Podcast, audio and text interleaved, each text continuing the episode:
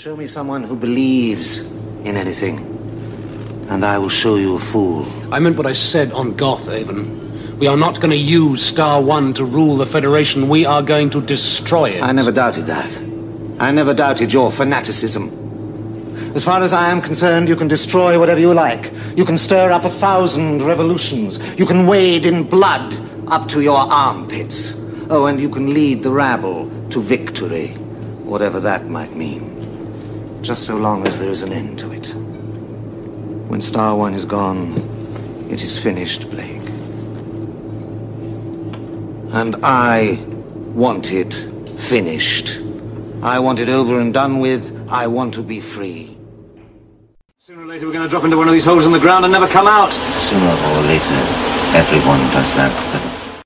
Well, as you always say, Willem, you know you are safe with me. Hello and welcome to Spacefall, a Blake 7 podcast. Now, we're releasing this latest episode in the wake of the sad news that Paul Darrow passed away on June the 3rd. Yes, we will be talking about Trial in a moment, but this is a small little tribute to one of the stars, if not, I think in most people's opinions, The star, yep. of the series that we will gather to uh, to chat and listen and, and talk about. Avon, I think, and, and indeed Paul Darrow, probably are the character and actor that come to mind as soon as you think about Blake 7. Yes, he is to Blake Seven what Spock is to Star Trek, what Tom Baker as Doctor is to Doctor Who. Yeah, we've mentioned obviously during the podcast that there are some very good actors in the series. We've highlighted Gareth Thomas's work, Jacqueline Pearce. Um, Michael Keating's been a real revelation in this podcast. so Yeah, he has as we watched the series this last time. But one thing I think, and it struck us both watching the series this time around, is just how quickly Avon becomes the most popular character and really starts to take centre stage. It is. It's something that, as a boy watching for the first time the series, he was the character that I latched onto, and hmm. and was almost dismissive of Blake when I was young. Yeah, As I've grown up, I've learned to really appreciate what Gareth Thomas is doing with that character. Really appreciate it, but it's never been at the expense of Avon no, In my regard for Paul Darrow's performance. no. I get the impression he very quickly works out that he's got the best part and really just goes for it. Yeah, and we've mentioned it before, but it's worth repeating. That dynamic that Paul Darrow, the actor, and Chris Boucher, the script editor, had Hmm. between each other, they clearly got each other's sense of humour. They clearly shared each other's interests. Yep. They got on. That shared love of westerns. Yeah, and, and so Chris Boucher was very happy to write for this character, and Paul Darrow was very happy to deliver Chris's lines. yes. And then Terry Nation later said he didn't realise he'd written him so well. but But yes, without diminishing anybody else involved in the series, you really can say that Paul Darrow is the most important, pivotal, memorable part of the show. And as such, is a very important part of our enjoyment of the show and our memories of the show. Oh, for sure. And I guess the other thing that's kept that relationship to the show is, of course, he was the one who maintained the closest association with Blake Seven afterwards. And in some ways, became a bit proprietary actually towards the series. Yeah, it, it's a wonderful thing. There are so many actors and actresses involved in science fiction, particularly, who sometimes for genuine fear of typecasting, sometimes out of actual embarrassment, mm-hmm. actively try to disassociate themselves with the series. But Paul Darrow was completely not that guy. Whether it was spruiking the show on BBC television, on other Yep. shows, whether it was doing interviews, meeting fans, Mm. Paul Darrow was always happy to do it. For sure. It also went to the point really where any time there was a revival mooted, he really was the centre of that as well. I mean, Terry Nation's treatment for how you could continue the series involved Avon. Pretty much all the fiction and everything I've seen, including the stuff Paul Darrow wrote himself, obviously, Yep. post the end of the series, all had Avon really as the focal point. Even when the rights were purchased by Blake Seven Media, I think they're called these days, who were also keen to revive the series. Again, initially, all their stuff would have involved Paul Darrow. Yeah, absolutely. And even fan works, he was very happy to be involved with. You go back to something like the fan productions of stuff like Logic of Empire, Oh, yes. Mark of Kane. You know, Yeah, Paul, even Kaldor City. even Kaldor City. Yeah, Paul Darrow had no obligation whatsoever to go and do these, in inverted Fan- commas, but- a- a- well, you no, know, basically fan production. amateur fan productions. Yeah, very, very good production. Yeah. But just fans making something because they love the show. He came in, and not only was he appearing in them, he happily did it and he was a wonder to work with by all accounts. And hmm. look at some of the stuff that you know some of the fans like Alan Stevens who was involved Yep. in that have written about working with Paul Darrow on those. Hmm. And yeah, really, really effective. And plus, of course, he's back for Big Finish. Back for Big Finish, he's written novels about the show. Yep. You look at Avon: A Terrible Aspect, and you could generously say there that he takes the Western aspects of Avon to a extreme, probably beyond what the show would do. But, Yes. but you can see there again the love of the character, his creation of backstory for the Yes. character. Whatever else you can say about his writing, look, his love for the series and his love for Avon does come through. Yeah, absolutely. And his pride, really, I think, in having been that character.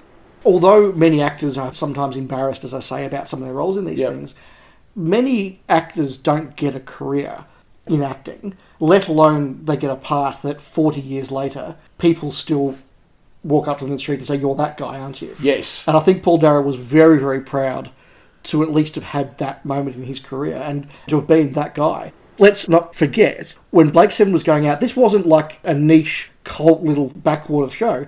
This was getting 10, 11 million viewers sometimes. This was a big deal in Hmm. It Britain. was. Even if people within the BBC and indeed so called drama critics wrote it off really as this sort of dinky sci fi show. Yeah, it was a big deal in the UK. Now, of course, he did do other work other than Blake Seven. He had an extensive career covering television, stage, he was in films, voice work, Yes. uh, video games. Yes. Now, obviously, for Doctor Who fans, look, he was in the series twice, He turned up in my personal all time favourite Doctor Who story, The Silurians. yeah, and probably more infamously uh, alongside Colin Baker in Timelash. and is by far the best thing in Timelash. And as Paul Darrow says, turn off once his character dies, nothing good happens afterwards. And it's kind of true. And it is true, yes, it is. and look, I do remember watching various things on TV where he'd turn up and you're like, cool, Paul Darrow. I similarly have memories of the late 90s when I would have been a teenager and the rest of the family watching Pie in the Sky, which was, a, got to say, a little bit too twee for me. Oh, yeah. But walking past and seeing that Paul Darrow was playing the bad guy for that episode, and okay, well, I'll stop and watch this one then. He was eminently watchable. I mean, hell, look, you know, you probably watch Paul Darrow read the phone book, really, but yeah. Probably one final note from me. Growing up here in Australia, we certainly in the early days tended not to get stars of our favourite programs out here for conventions or No, anything. no. Paul Darrow and, and Michael Keating came out here to Melbourne, indeed, for a Blake Seven convention in the late 1980s. And I have to say, certainly in my fandom life, along with having not met Tom Baker, it is one of my long term regrets that I really didn't go to that convention because everyone I knew who did go said he was an amazing guest. Yeah, I've certainly heard that. and I certainly haven't met him and won't now. The two points that I sort of wanted to finish on were to say that you could say that 78 is too young, mm. but for a guy who lived life mm. in every way, shape, or form, you know, went pretty hard in everything he did, didn't live in exactly a politically correct, healthy life. No, I think he said actually he had his first cigarette at five or something. Yeah, so look, to get to 78, I think is actually quite an achievement. Mm. And look, the final thing I'll say is that it's unusual for my cynical, cold heart to, you know, get too worked up at the death of celebrities, but when your favourite character from your favourite TV show, that was a big part of my teenage years, you know, Yeah. a really big part, you know, when he goes, that you know, that was a big deal for me. yeah, it was. That was a big shock. I know he had been unwell in his later years, but I did see him. Uh, he was in a, a special episode of Pointless. Yes, I have seen that with Michael Keaton. Yes, with Michael Keating. Once again, the presenters on that were like, "Oh my God, Paul Darrow's in the room with us!" Like this guy, and, uh, and maybe that's our final thought that for us and for all of them, he was that guy. He was the man. Indeed. So farewell, Paul Darrow. We will miss you. We will. It is the day of the bounty hunter. Thieves, killers, mercenaries, psychopaths. He is strongly identified with rebels, you see, and very popular with rabbles. They will follow him, and he will fight to the last drop of their blood. Idealism is a wonderful thing. All you really need is someone rational to put it to proper use. In the end, winning is the only safety.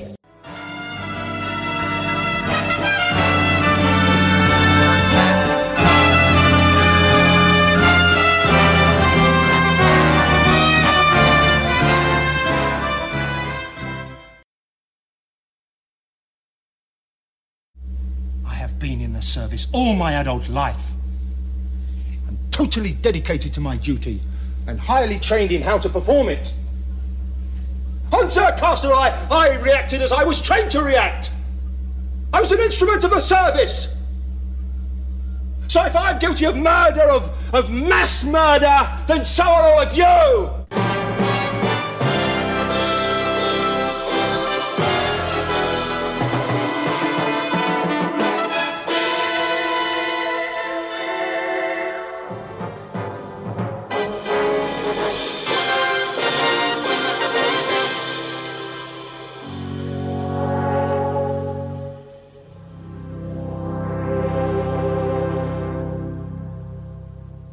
Hello and welcome to Spacefall, a Blake's 7 podcast. I'm Dave. I'm Richard. And this week we are talking about Trial. This is episode 20 of the podcast. Wow. Trial is, of course, written by the script editor, Chris Boucher.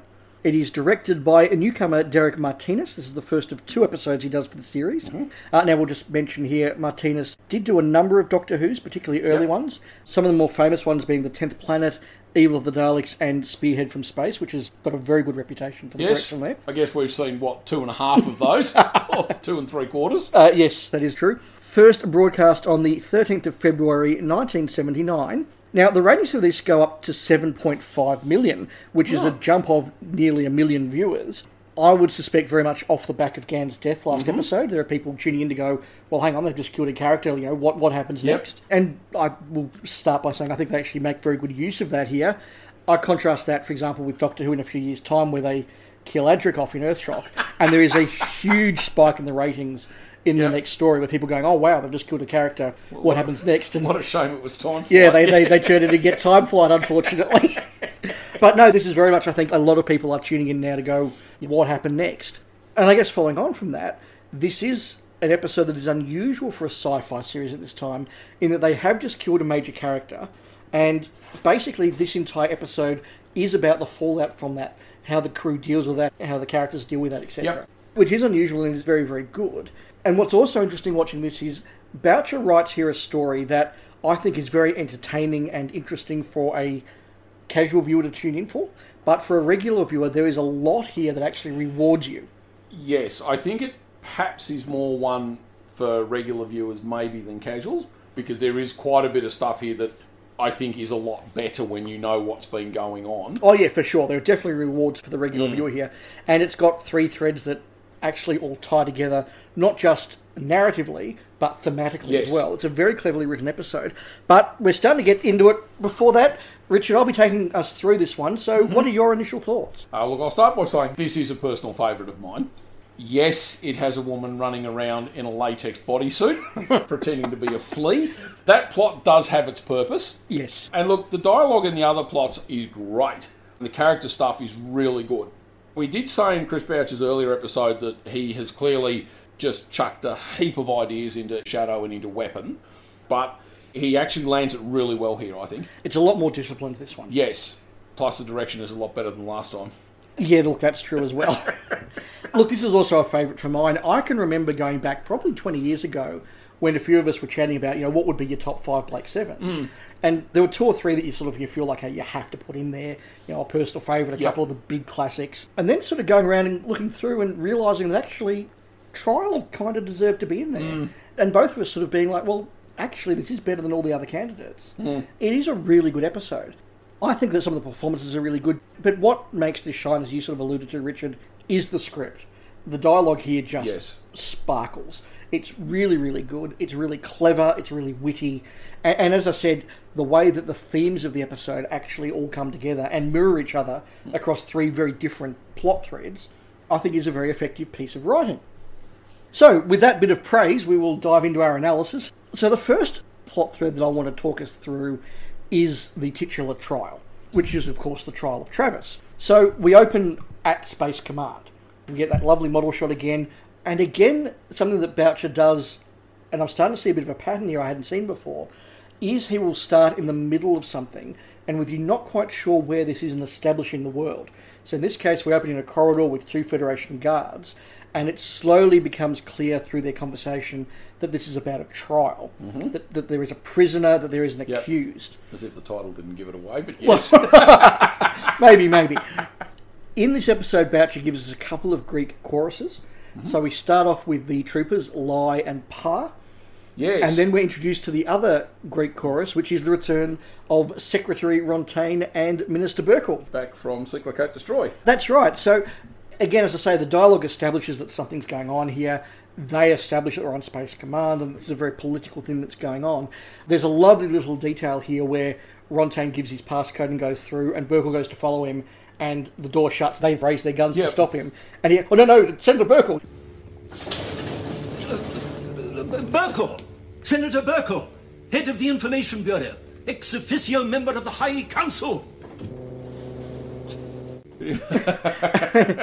And he goes through that sort of that real sense of, hey, this is where the military is really in charge. Yes, and it does set up probably some of the themes of the episode too when we first meet Lai and Pa, because Pa is the veteran 20 year man, and Lai is the young one who obviously bored standing there on a guard duty. He wants to see some action. And Pa is very much, well, I've seen action, and believe me, you don't want to do it. Yes, that comes through. And also that idea of looking after yourself. Yes, and indeed that the military looks after its own. Yes, and that the politicos don't matter. Hmm. Thought he was going to run for it. But he didn't. You could have shot him. Top politico. Don't worry about them. Space Command runs the Federation. Reckon so. No, so. And we look after ourselves. Tell that to the prisoner. Broke the rules, didn't he? Whose rules? Only ones that matter. Ours.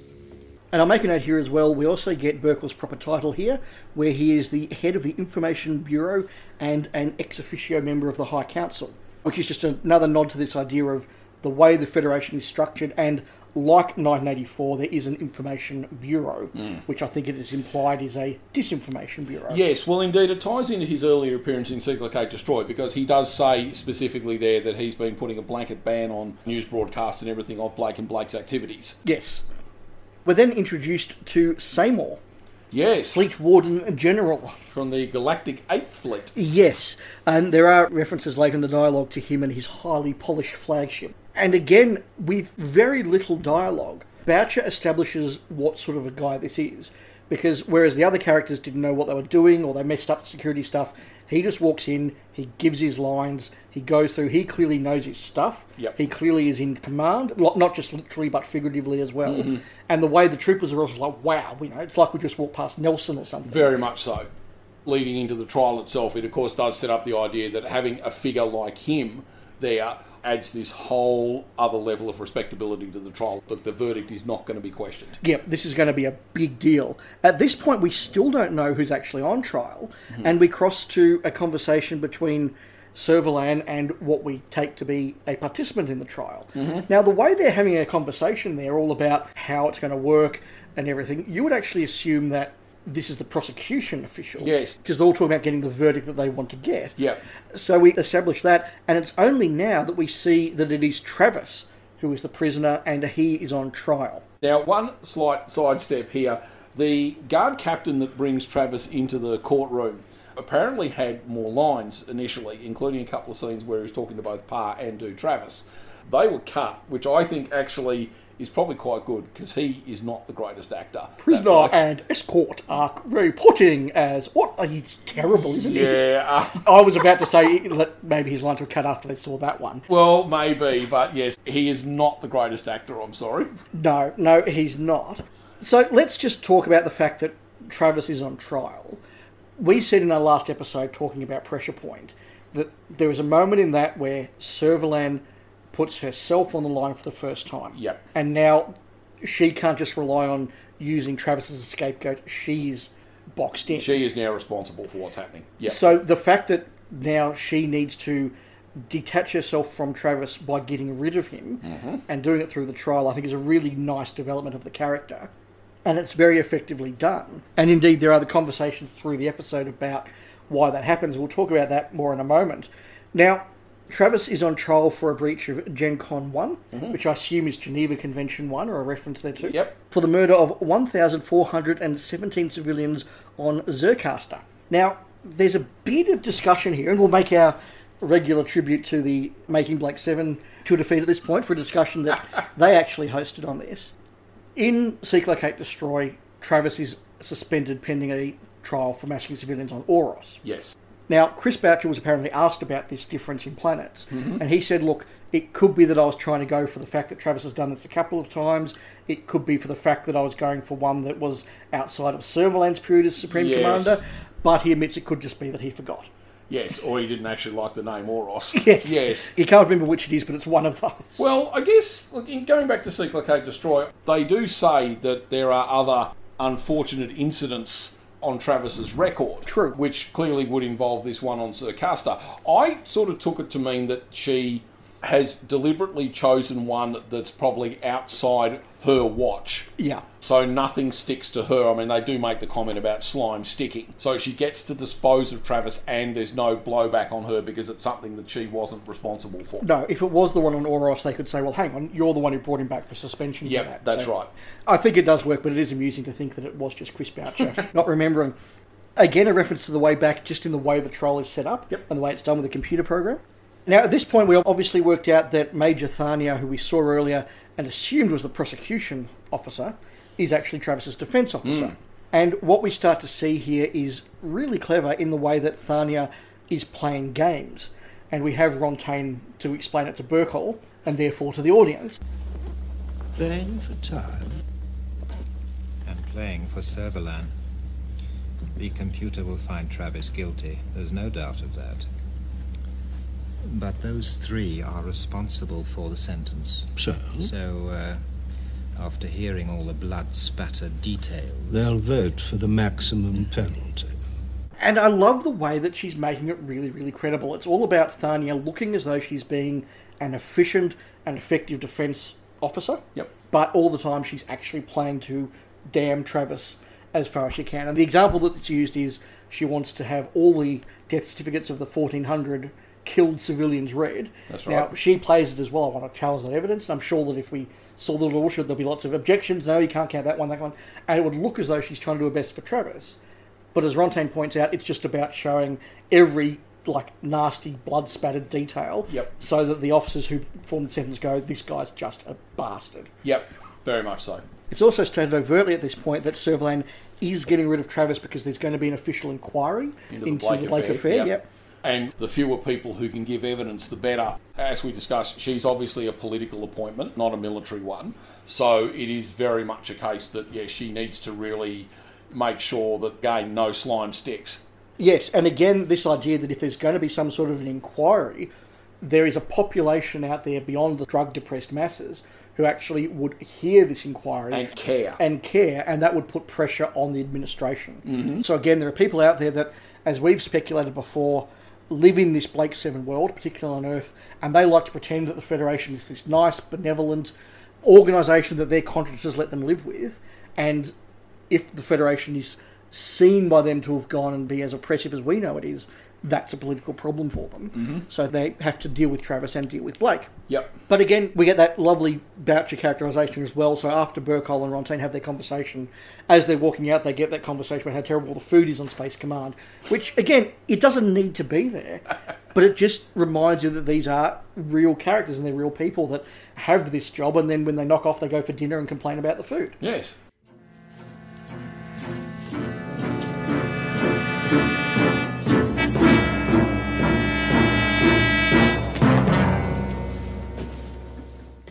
Now, Richard, there's a lot of talk here. In fact, I think it's three separate characters at some stage refer to Travis either being mad or being a psychopath. How do you read that? Because I've got a theory, but I want to hear your view first. Well, it's obviously incorrect because as the episode unfolds, Travis is clearly several jumps ahead and knows exactly what is going on, exactly why he's on trial, Yes. and exactly what the expected outcome is. Absolutely. I totally agree. I think that it is all sold as people have completely misunderstood and underestimated Travis. Hmm. And as you say, he's ahead of them the whole time. One of my favourite scenes of the episode is the scene where Parr comes in to chat to Travis in this prison cell. And there is that moment of loyal officer, faithful trooper. Yep. No, it's not that. And, you know, he just wants to buy him a drink and all the rest of it. Now, when I first saw this when I was younger, I thought there must be something really subtle and clever going Yeah. on there. But I think it really is actually very unsubtle, and it is just Thania wants Travis to get completely drunk so that she can get some, some stuff out of him. Yeah, she really is giving him the drink in hope that he'll get drunk and it'll drop his defences. Yeah. And he'll actually tell her what he's got planned. Parr, obviously, I think he actually says to Thani, look, I didn't do it for you. Yeah. It is really a case, and he has his little thing about you could rely on Travis as an officer not to get you killed unnecessarily. Yes. And Parr obviously clearly has worked out too. This is an inquiry. Travis is going to be found guilty. He knows Travis is going to be sentenced to death. Yes, he broke the rules. Yes, that's the thing. So, you know, the least you can do is slip him a drink. Yeah, and again, the way that Brian Croucher and Kevin Lloyd circle each other in that Mm. scene as well, you get that tension when neither of them quite trusts the other. They're Yep. both looking for hidden motivations. Travis asks Parr to have a drink first, just to make sure it's not poisoned. Yep. But then I assume what we're meant to take as having happened is that Travis does have a swig from it, but knows that it's her plan to get him drunk, so just has a swig, then puts the bottle down, and he's waiting for her. Well, I don't know. He's clearly waiting for her, but the bottle appears to be empty. So I think he has actually, this is really good stuff. So he has actually knocked it all back. But again, he knows exactly why he's been sent the bottle of drink. And when she comes in, you know, he just tells her, look, get out. Yes, and the final line of his scene with Pa is another one of those very conservatively worded sentences from Chris Boucher. You can go now, Pa. Oh, sir. Pa? The report, sir. No one would believe it.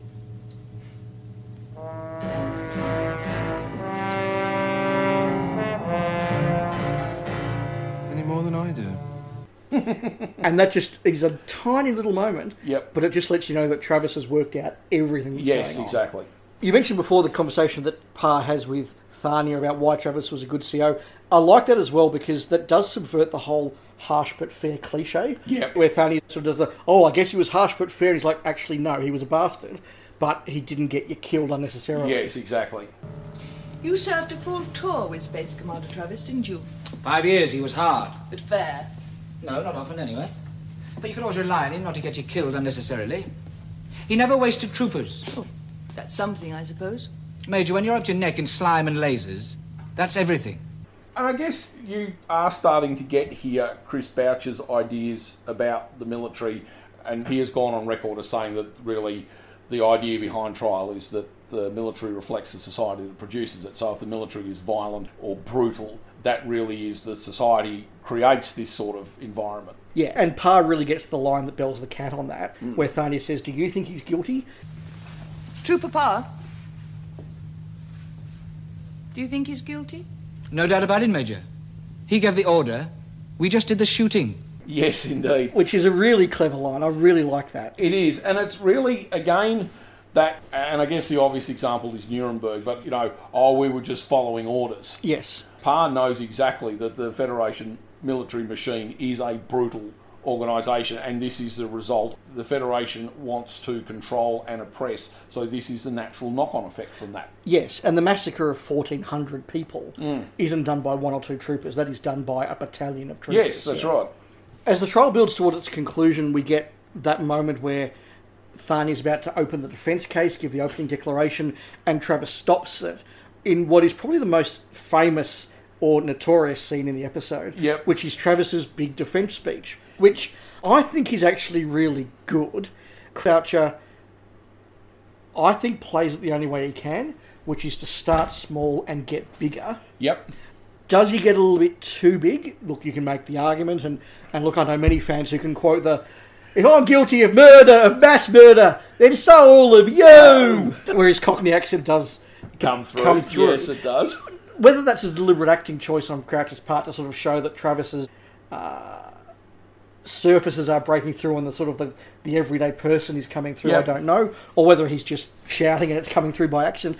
I've rambled for a bit, Richard. What do you think of this whole scene? Again, he obviously knows Servalan wants him dead, and he says this is as quietly as he's prepared to go. He's going to make this statement, hold the mirror up to the military organisation that really, if I'm a psychopath, it's because you've made me one. Yes. My training produces these sort of individuals. Yes, and I'm part of the same military that you all are. Yes, that's exactly right. So it is his big moment and really the final progression of that idea about the role of the military in society.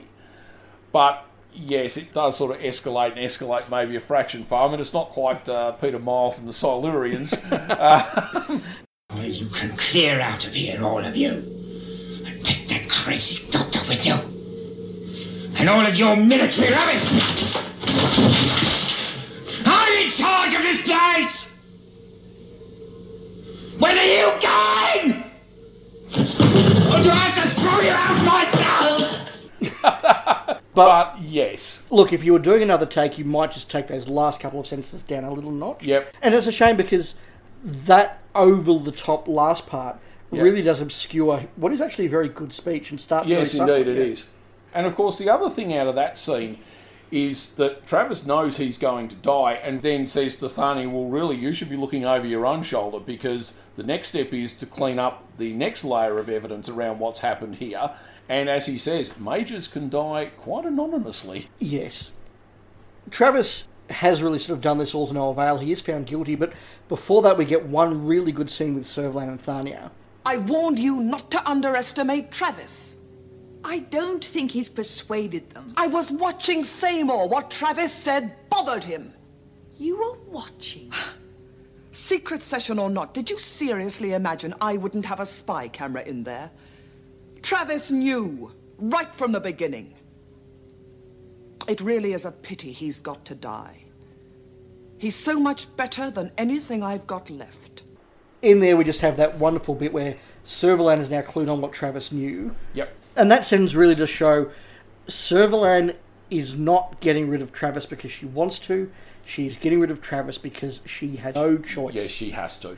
And there is that real feeling, and it probably leads into the next scene where he's pronounced guilty. Travis's outburst has made her sit up and go, oh dear, there is a chance he might get off now. Yes, and the way that Jacqueline Pearce plays her watching the judgment is really good because without you know being over the top or over dramatic, mm. she just conveys very clearly that she is nervous. And their dialogue, when they start giving the verdict, you do actually think, is there going to be a let off here? Yeah, is the twist going to be that Travis gets away with it? Yes. But look, no, they say you've made a good case. We listen to this, but sorry, even your training doesn't tell you that massacring unarmed civilians is a good thing or the right thing, and they have to condemn him. And I mean, they have to because they can't buy Travis's argument because they would be condemning the entire military if they Exactly, did. they're condemning themselves. They have to find him guilty. He's described in the verdict as being a savage, unthinking animal, which comes back in a moment.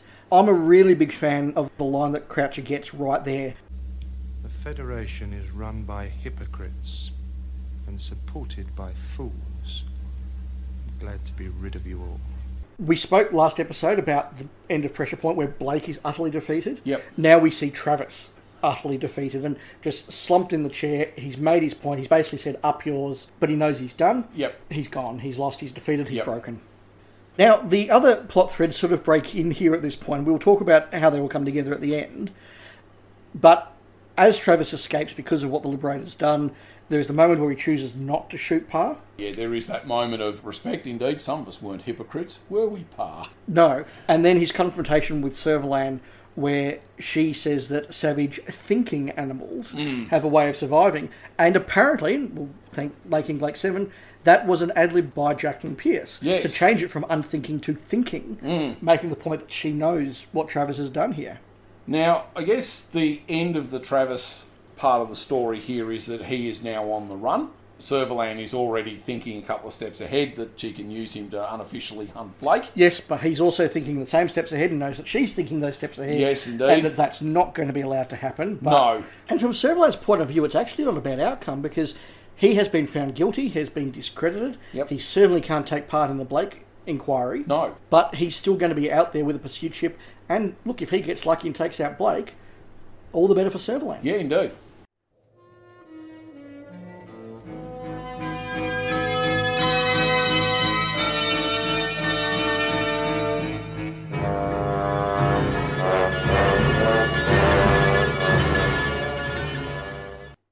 Next plot thread we want to talk about is what I'm calling the Liberator.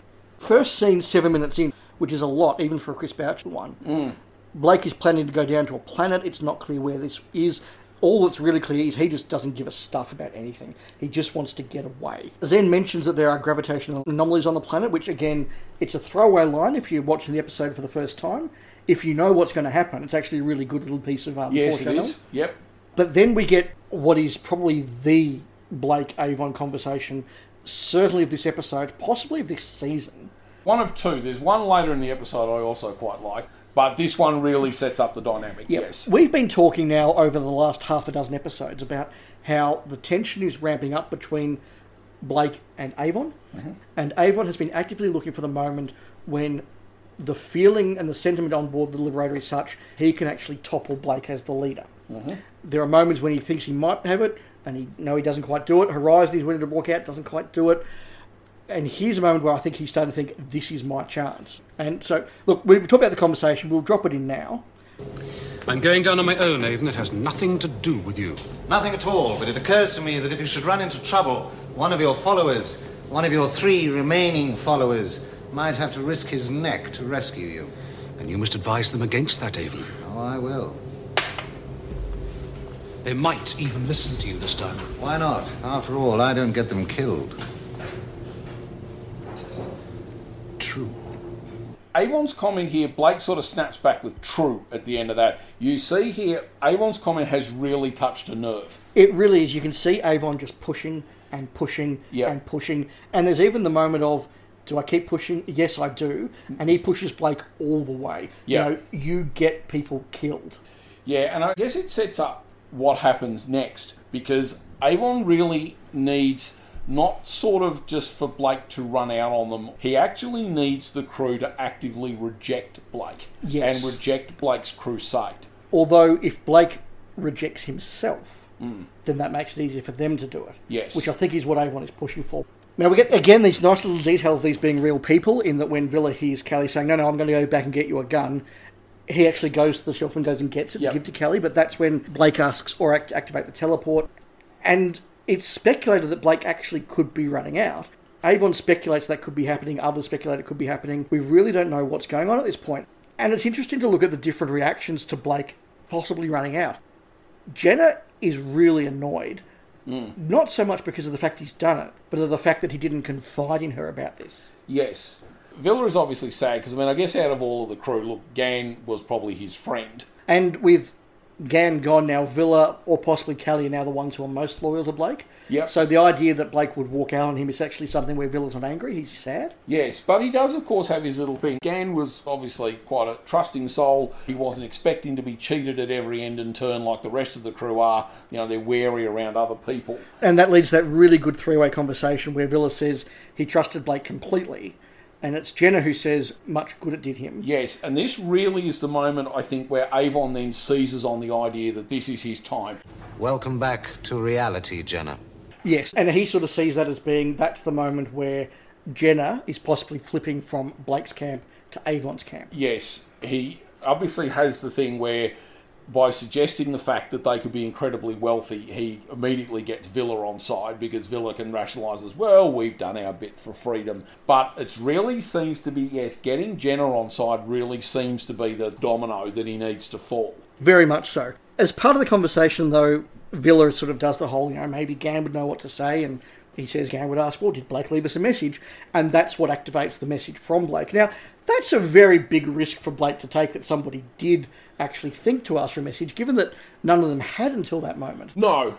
Blake's message is incredibly manipulative, and to me, it read like one of those political mea culpas where a political leader comes out and does the whole look. I know that I made a mistake, and I admit blame and all the Yeah. rest of it, but I'm going to be the one to fix. You know, it's that sort of saying you're accepting blame without really doing it, and by doing it, he's sort of almost trying to absolve himself of guilt for Gan's death. It's also manipulative in the sense that it forces the crew really to come back to him and recommit to him and again his mission to destroy the Federation. Yes, he gives them a choice of abandoning him or rescuing him. Yeah. Now, even if, as I think Jenna is, and perhaps Vila is, they're on the edge of we need to stop doing this freedom fighting stuff, the answer to that is not to maroon Blake in the middle of an uninhabited planet.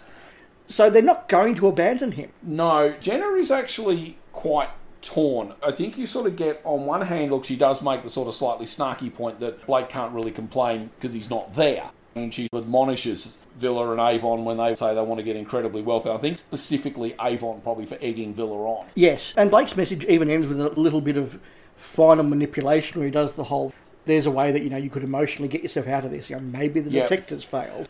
Besides, if either of us chooses not to keep the rendezvous, then we needn't think too badly of each other. Maybe the detectors failed. But with Jenna, look, she has that loyalty to Blake, and she really can't quite bring herself to abandon him. No. So Vila and Cally buy it. They Yeah. believe Blake's confession. They believe Blake's mea culpa. Avon doesn't. He just says that was manipulation. And What is it? total self-pity. Yeah, everything but the self pity. That was real enough. Yeah. Jenna, I think, knows that Blake is manipulating her Mhm. and knows exactly what he's doing. But you're right. She's not willing to give up on him because she personally likes and feels for him. She does the thing at the end where rather than say anything, she just walks off the flight deck, which Yes. is clearly she's made up her mind. No, she is willing to give Blake another chance. But she's not willing to look a fool to do it. No, you watch Avon as that scene unfolds. He's initially really smug as he actually thinks he's starting to win them over. You know, Vila clearly is quite interested in the idea of going off and becoming wealthy. Jenna actually says to him, We'll suggest something. Are we going to go or not?" Yep. But then when she does that walk off the flight deck, you notice he does a damn. You know, he's lost his moment. True, but he does get to have his little go at Vila and Cally. Which only leaves one question to be answered. Is it that Blake has a genius for leadership, or merely that you have a genius for being led? Yeah, and look, I guess probably just spending one last 30 seconds on Blake's message, you could see that Blake is quite conflicted and it's quite raw and hurtful for him. He has lost Gan, the realization that he continued on with the mission and the others all blame him for that, that he should have pulled out, and they were really only saved at the last minute. Yeah, but Blake's first priority remains how do I destroy the Federation? Yes. And to continue with that, he must get his crew back on site. Yes, that's the thing. He is never going to let this Federation thing go. So, yes, it has to be how do I get the others to recommit to me and we can continue on. Yes. Now, at this stage, the Liberator crew have worked out what's going on down on the planet. We'll talk about that in a moment. But they've made the decision they're going to get Blake, and they realise they can't just wait around for that to happen. They have to go get him quickly. Again, lots of little details going on here very, very fast. Jenna double checks the search pattern that Avon does for Blake just to make sure. Avon, of course, knows that's going to happen and has done it properly. I'd be disappointed if you didn't. we get almost as a throwaway point Avon mentioning that the detector shield that he's built and developed is now working and is now Mhm. operable. And, and Vila's lovely. And again, Chris Boucher really knows how to write Vila because he gets that wonderful deadpan. That's brilliant, Avon. Absolutely brilliant. It'll never work. and again, Vila, as he was in Pressure Point, gets to be perceptive and gets to have some good moments. So, for example, he's just very snide to Avon. I see. You've decided to be led like the rest of us. I shall continue to follow. It's not quite the same thing. I don't see the difference. Yes. Good dig at And, Avon. and Avon indeed comes back though with. I didn't really think that you would. And yeah, look, for all of Avon's smugness there, Vila has actually got it right. Yes, he has. Now, to do that, Avon has had to adapt the teleport. Yep. Or, as Vila puts it, Avon adapted the teleport with his usual skill. Probably ruined it. but they do succeed in bringing Blake back up. Yeah, now, one small note I did have there, and it's really a direction thing.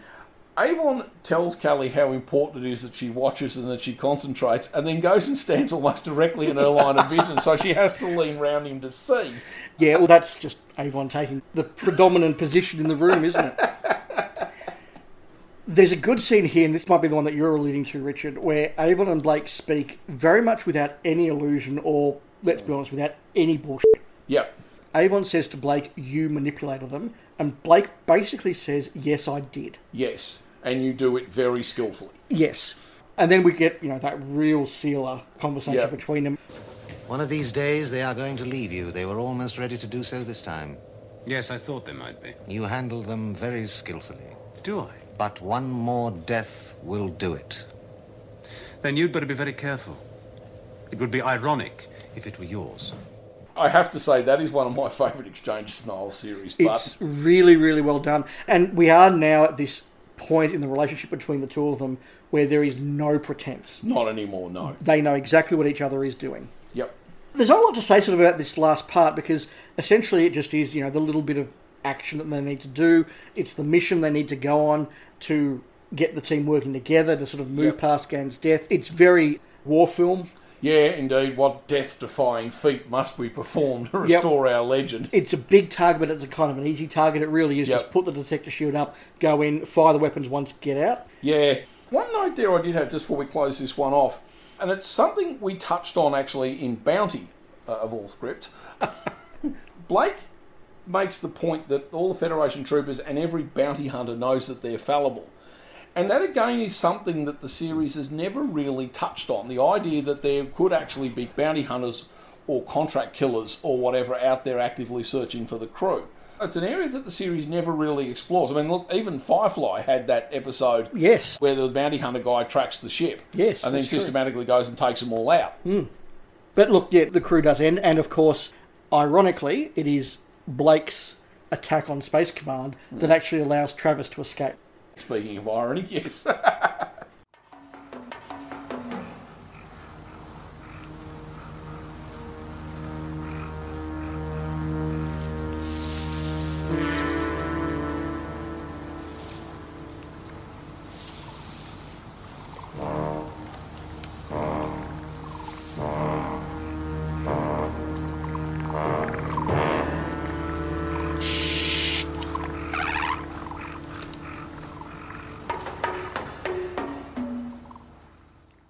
And so the final thread we need to talk about is Blake and Zill.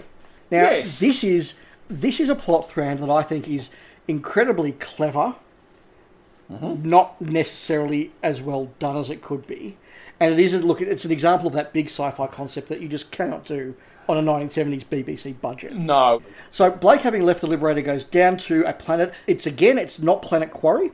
It's a really cool jungle world. It looks hot and steamy, and it's filmed really well. Yeah, they've obviously, you know, gone and got the dry ice machine out to create the fog or whatever. Yeah, yeah, it looks really, really good. We see Blake put out the devices. We then see they're stolen. Dudley Simpson, who we haven't mentioned for a while, but he's doing his really cool sort of jungle music there with the jungle drums, and you got the BBC jungle sound effects record going. Yes, I was going to say, plus you got the jungle sound effects. Yes. Yep. So it's set up really, really well. And we get here long periods without dialogue. Mm. And Boucher resists the temptation to have Blake walking around talking to himself. Yep. He just lets the performance carry it. And we don't meet Zill until 25 minutes into the episode. Right. Now, look, the costume's terrible. and I get what they're going for with the way that they're acting. Yeah. Look, it is a good way to do it. It makes Zill seem alien. It is a bit silly, though. I don't actually see how you could have done. I mean, now look, Zill would probably be CGI. Yeah, yeah. Andy Serkis or something. The motion suit with the dots on it. But yeah, I mean, look, it was probably always going to be a latex suit, given it's 1970s BBC. Yeah, but we get all of that language that Zill uses about your oneness instead of your life, about the host instead of the planet, which, you know, we don't realise what's going on, about being absorbed instead of killed. And we start to work out what this is all about when we see Zill actually feeding on the planet, where she opens it up very flea like or very mosquito like, Yes. goes in, gets some fluid, takes it out. Mhm. And so you've got this whole idea of what we discover is one big organism. So it is a host being, Zill is a parasite on there. Zill is all about you have to keep moving to stay alive, you have to stay separate to stay alive. That's right. All that sort of thing, which again proves not to be the case. And it perhaps echoes the fact that Blake needs to be back with his crew Mm. in order to survive. The Liberator crew are the ones who actually confirm what's going on, that the infestation of Zills has, has got too much, and so the planet is going to depopulate them by secreting its digestive fluid, And recover the energy thus expended by eating them. by eating them. Warwick really savours that line, doesn't he? by eating them. But what's that organism doing, Orac? Cleansing itself. Killing them. Correct.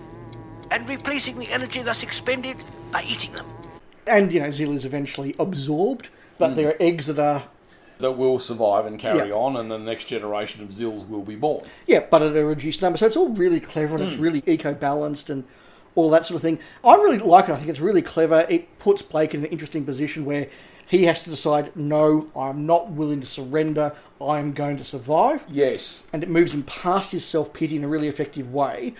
Yes, he wants to go on. Yes, he's going to recommit to the cause. Yes, I'm not ready to surrender anything.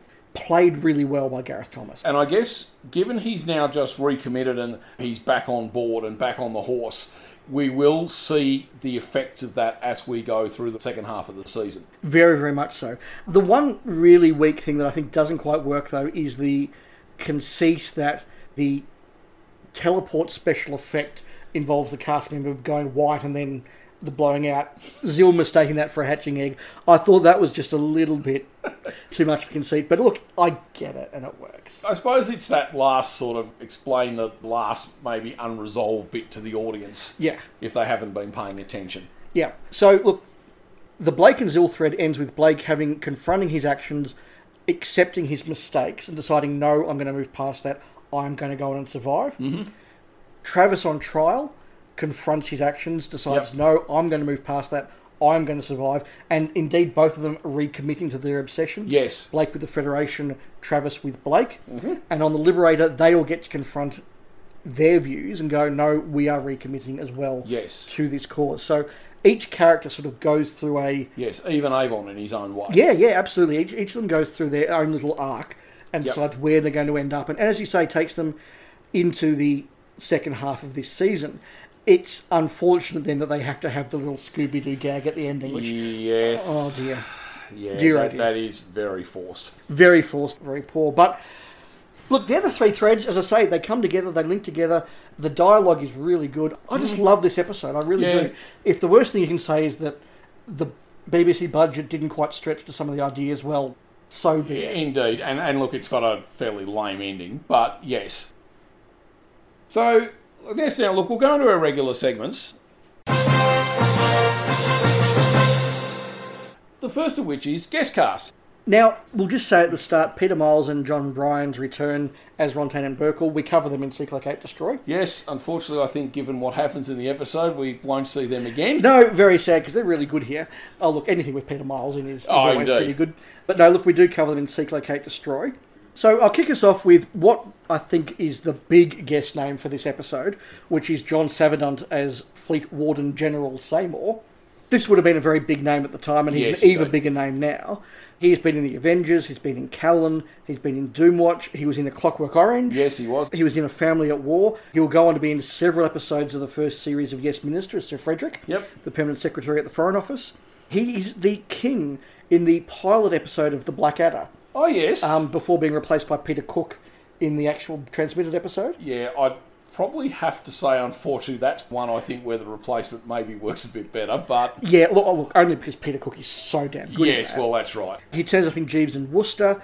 He is in the Doctor Who story The Visitation for about six minutes. Yeah, it, it is actually surprising that's his only Doctor Who. Yeah, you would have thought he'd have more. Yeah. He also played the original Monsieur Firmin in the West End Phantom of the Opera. Right. Which was a you know obviously was massive at the Yes, time. Yes, indeed.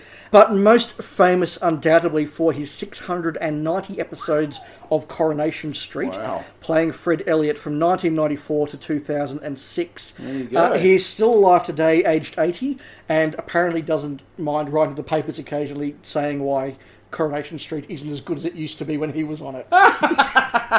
there you go. So there you go. Look, he's a phenomenally guest actor. I think he's very recognisable, and he does he does really good here with a small part, but one that needs to carry a certain gravitas, and he gives it that yes. gravitas. We will see him again in Blake Seven in a different role. And a very different role. Yes, a very different role. But we're getting ahead of ourselves. Here we are.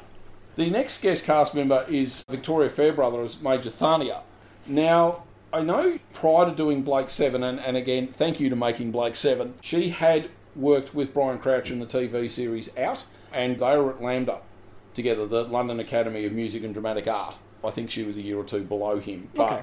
she's married to an actor called Don Warrington, who is in a lot of stuff and is quite a well known UK actor. Yes, And I think actually their son's an actor as well. that does ring a bell. Yes. Yes. Not a lot of television work though. It's very sporadic. She was in Fraud Squad in 1969. Mm-hmm. A Question of Guilt.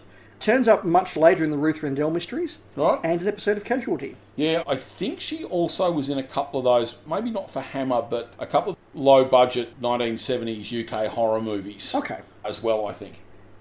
Inside the chicken suit, we have, of course, Claire Lewis playing Zill. Again, not a lot of credits. She was in The Doctors in 1970. She did a 1979 Quatermass. Oh, yes, the final Quatermass, yes. yes, and does turn up in The Bill. Right. There you go. I'll also mention Graham Sinclair, who plays Trooper Lie.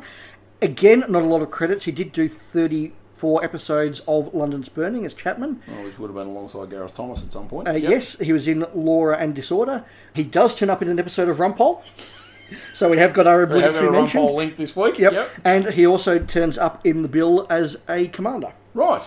And rounding out our guest cast is, of course, Kevin Lloyd as Trooper Park. Yes. Now, this is actually one of his earlier roles. Yes. And he would go on to have actually quite a long career. He is in a lot of stuff. A lot of stuff and very varied stuff as well. Yes. Of course, he's probably best known for the 400 odd episodes he did in the bill as DC Tosh Lines. 453. Yeah, that had a rather sad ending, unfortunately, but Yeah, for those who aren't aware, he was a very much loved and very big part of the bill. yes. But did succumb to alcoholism and was dismissed from the show for his alcoholism. Yes, and unfortunately died, I think we're talking only a week or two weeks after. Yeah, basically after his sacking, he went on the bender to end all benders, and yeah, that was the end. of. Yeah, and unfortunately, I think it was very much a case. He died so shortly after he'd been released from the show that he was actually still on TV, I think, for a few weeks after he passed away. He was. Yeah, I remember that. Yeah, but he is in a lot of stuff. He's in Minder. He does a few episodes of Coronation Street. He's in Auf Wiedersehen Pet. Yes. He was in the Andy Capp series uh, Yes. with James Bolam. I did an episode of Bergerac. Oh yeah. And one of his more prestigious roles, six episodes of The Borgias. Oh yeah, okay. But look, I mean, there are just tons and tons of credits. Yeah, he's in a lot of stuff. Apparently, now and again, thanks to making Blake Seven, he was actually a friend of Brian Croucher's. They shared a flat together when they were young actors in the early 1970s. There you go. There you go. That takes us on to Liberator Database. A couple of minor points, then probably a bigger point. We do get Travis's serial number here, Alpha 15105. Right. We get the introduction of Avon's Detector Shield, mm-hmm. which is something that will come back in other episodes. Yep. But I think the one we want to talk about here is the timeline. Now, an important point to note here is that the massacre on Zircaster is said to be three years ago. Yes, Now, that has to be pre Seek-Locate-Destroy. indeed. Now, we can assume that if Oros and Zircaster were different massacres, Yep. Oros was just before Cyclocate Destroy, Zircaster was a nebulous Sometime time before that, yes, because Servalan, I think, and we did make the point in Seek-Locate-Destroy, Servalan is a fairly recent appointment, probably at that point. And Oros is obviously only something that's happened very recently. Now, we get a number of these sort of hints about timeline across the season, so let's Mhm. bank that. Yep. And we'll come back in an end of season review and have a bit of a chat about this. Yes, indeed, because there probably is a bit of a timeline for the series to go through, but yeah, it's probably not best to do it here. No. Which takes us to look, it was the 1970s. Mm. A couple of serious points here and a more light-hearted one. I did know that the trial of Eichmann was 1961, so Right. sometime before, but that is probably the first big war crimes trial of an individual. Yep. As opposed to the Nuremberg trials, Yep. of a regime. Yep. Or a series of individuals. Interestingly, though, in the mid 1970s, you do get a number of massacres of civilians around Lebanon. You get the Tel Al Zatar massacre in 1976, which killed up to 3,000 civilians, and perhaps more famously, the Darmor massacre in 76 killed 684 civilians. We know that Chris Boucher was a student of Yes, Middle Eastern politics and, indeed. and read up that, so I wouldn't be entirely shocked if some of that was in his mind, given it's only a couple of years yep. before, yep.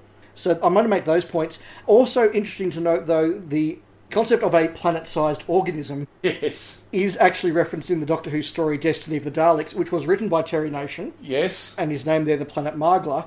And the Doctor reads that in the book The Origins of the Universe by Oolon Caluphid. yes, that's So if we assume that this is actually the planet Margla, then that means that Doctor Who, Blake Seven, and The Hitchhiker's Guide to the Galaxy all happen in the same universe. I will note, though, that that Doctor Who story was the 1st of September this year. Right. So this did preclude it, but it was a Terry Nation story. There you go. So a nice little link there. Now that brings us to what happened next. To be honest, this is one actually I think that wraps itself up quite neatly. No, I'm pretty happy that this is not a what happened next episode. No, really. I mean, we see what happens to Zill, and obviously the Travis part of the storyline clearly sets up what's going to happen to him across the next few episodes. So, But we actually do see what happens next. yes. Yes. So we'll therefore go on to what cool lines did Chris Boucher give Avon this week? Mm. And there are a number. There are, I mean, we've already covered a few of them, and probably the ones where he's having a go at Blake. The really big exchanges, yes. Yes. But there are some quite good one liners in there as well. Yes, there's a line where they say the planet's not exactly a paradise, and Vila comments there aren't even any people down there, and Avon gets the reply, so it has at least one aspect of paradise. There is a line there where he says, "Stick to action, Blake. It's what you're good at." Yes. Which is a quote straight out of Butch Cassidy in the Sundance Kid. okay. Which very clearly shows Chris Boucher finding cool lines in movies to give Avon to say. Very, very much so. Avon's deadpan reply about the detector shield, can we rely on it, is, I thought we were. and he actually gets a gag line for the episode as well, which is after Vila having exclaimed that Avon's gadget works, Paul Darrow suddenly does this wonderful like start, and it's enough for Blake to what like what's wrong. That as the description of a highly sophisticated technological advancement, Avon's gadget works seems to lack a certain style. Bit of professional pride there, yeah. But it, it's nice when Paul Darrow gets not just the lines that are really cool, but the lines that are actually you know a bit of a gag. Yeah. 'Cause he doesn't get them often. No. No, that was really good. Which I guess brings us to player of the week. Well, Richard, I've been taking this through this one, so who's your player? I'm going to give two honourable mentions. Okay. One was to Claire Lewis as Zil, because look, I think running around in a garden in November or December in Britain in a latex suit, I don't think is why anybody gets into acting. So I actually thought, look, for what is a very difficult part, I actually thought she was quite good. Oh, she utterly throws herself into the part and just commits to it. Yeah, that was one. And look, I did also give an honourable mention to Kevin Lloyd because look, Par is not a big part, but it's quite an important part, and I thought he actually did that really well. Yeah, that is true. But I actually gave my player of the week this week to Brian Croucher. Okay. We said in his first two appearances that there were probably some rather uh, indifferent aspects, perhaps, to his performance. Yes. And it is well documented he had issues with the director in both of those stories. So I thought he is a lot better in this one, and it probably does show, maybe with a more attuned and perhaps a more sympathetic director, really what he's capable of. No, look, I agree. Brian Croucher would absolutely be an honourable mention for me. Yeah. Some of those moments he has, particularly the ones where he's resigned to his fate, are really good performances from him and much different to what we've seen before. Yep. But I'm giving mine to Gareth Thomas. Yep, okay. And just because we see in this episode just what a phenomenally good actor he really is. Mhm. He carries everything from the self pity, the manipulation, the anger, Yep. the determination.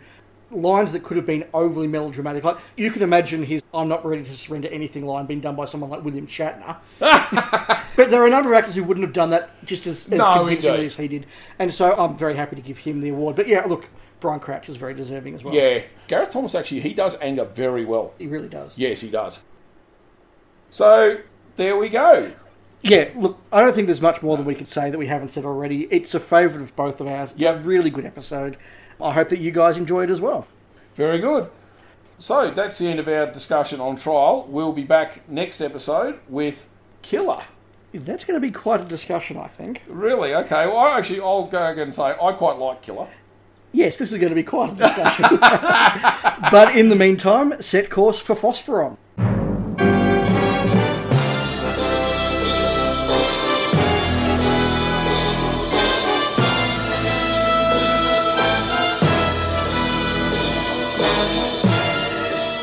Thank you for listening to Spacefall, a Blake 7 podcast, recorded in Australia by David Kitchen and Richard Nolan.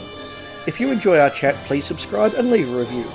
We can be contacted by email via spacefallpc at gmail.com. We can also be found online at facebook.com slash spacefallpc and on Twitter at spacefallpc. Richard and Dave also co-host the Goodies Pirate podcast, and Dave co-hosts the Doctor Who Show podcast, on which Richard also appears from time to time. We'll be back in a fortnight with more Blake 7.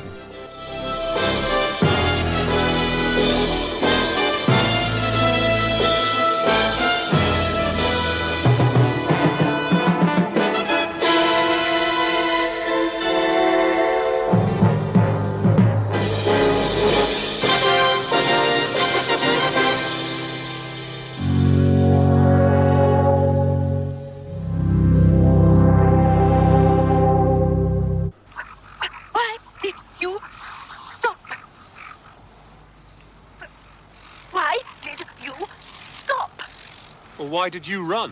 Movement is life. To stop is to lose yourself and be absorbed. Is it that you are ready to be absorbed? Is oneness already a burden?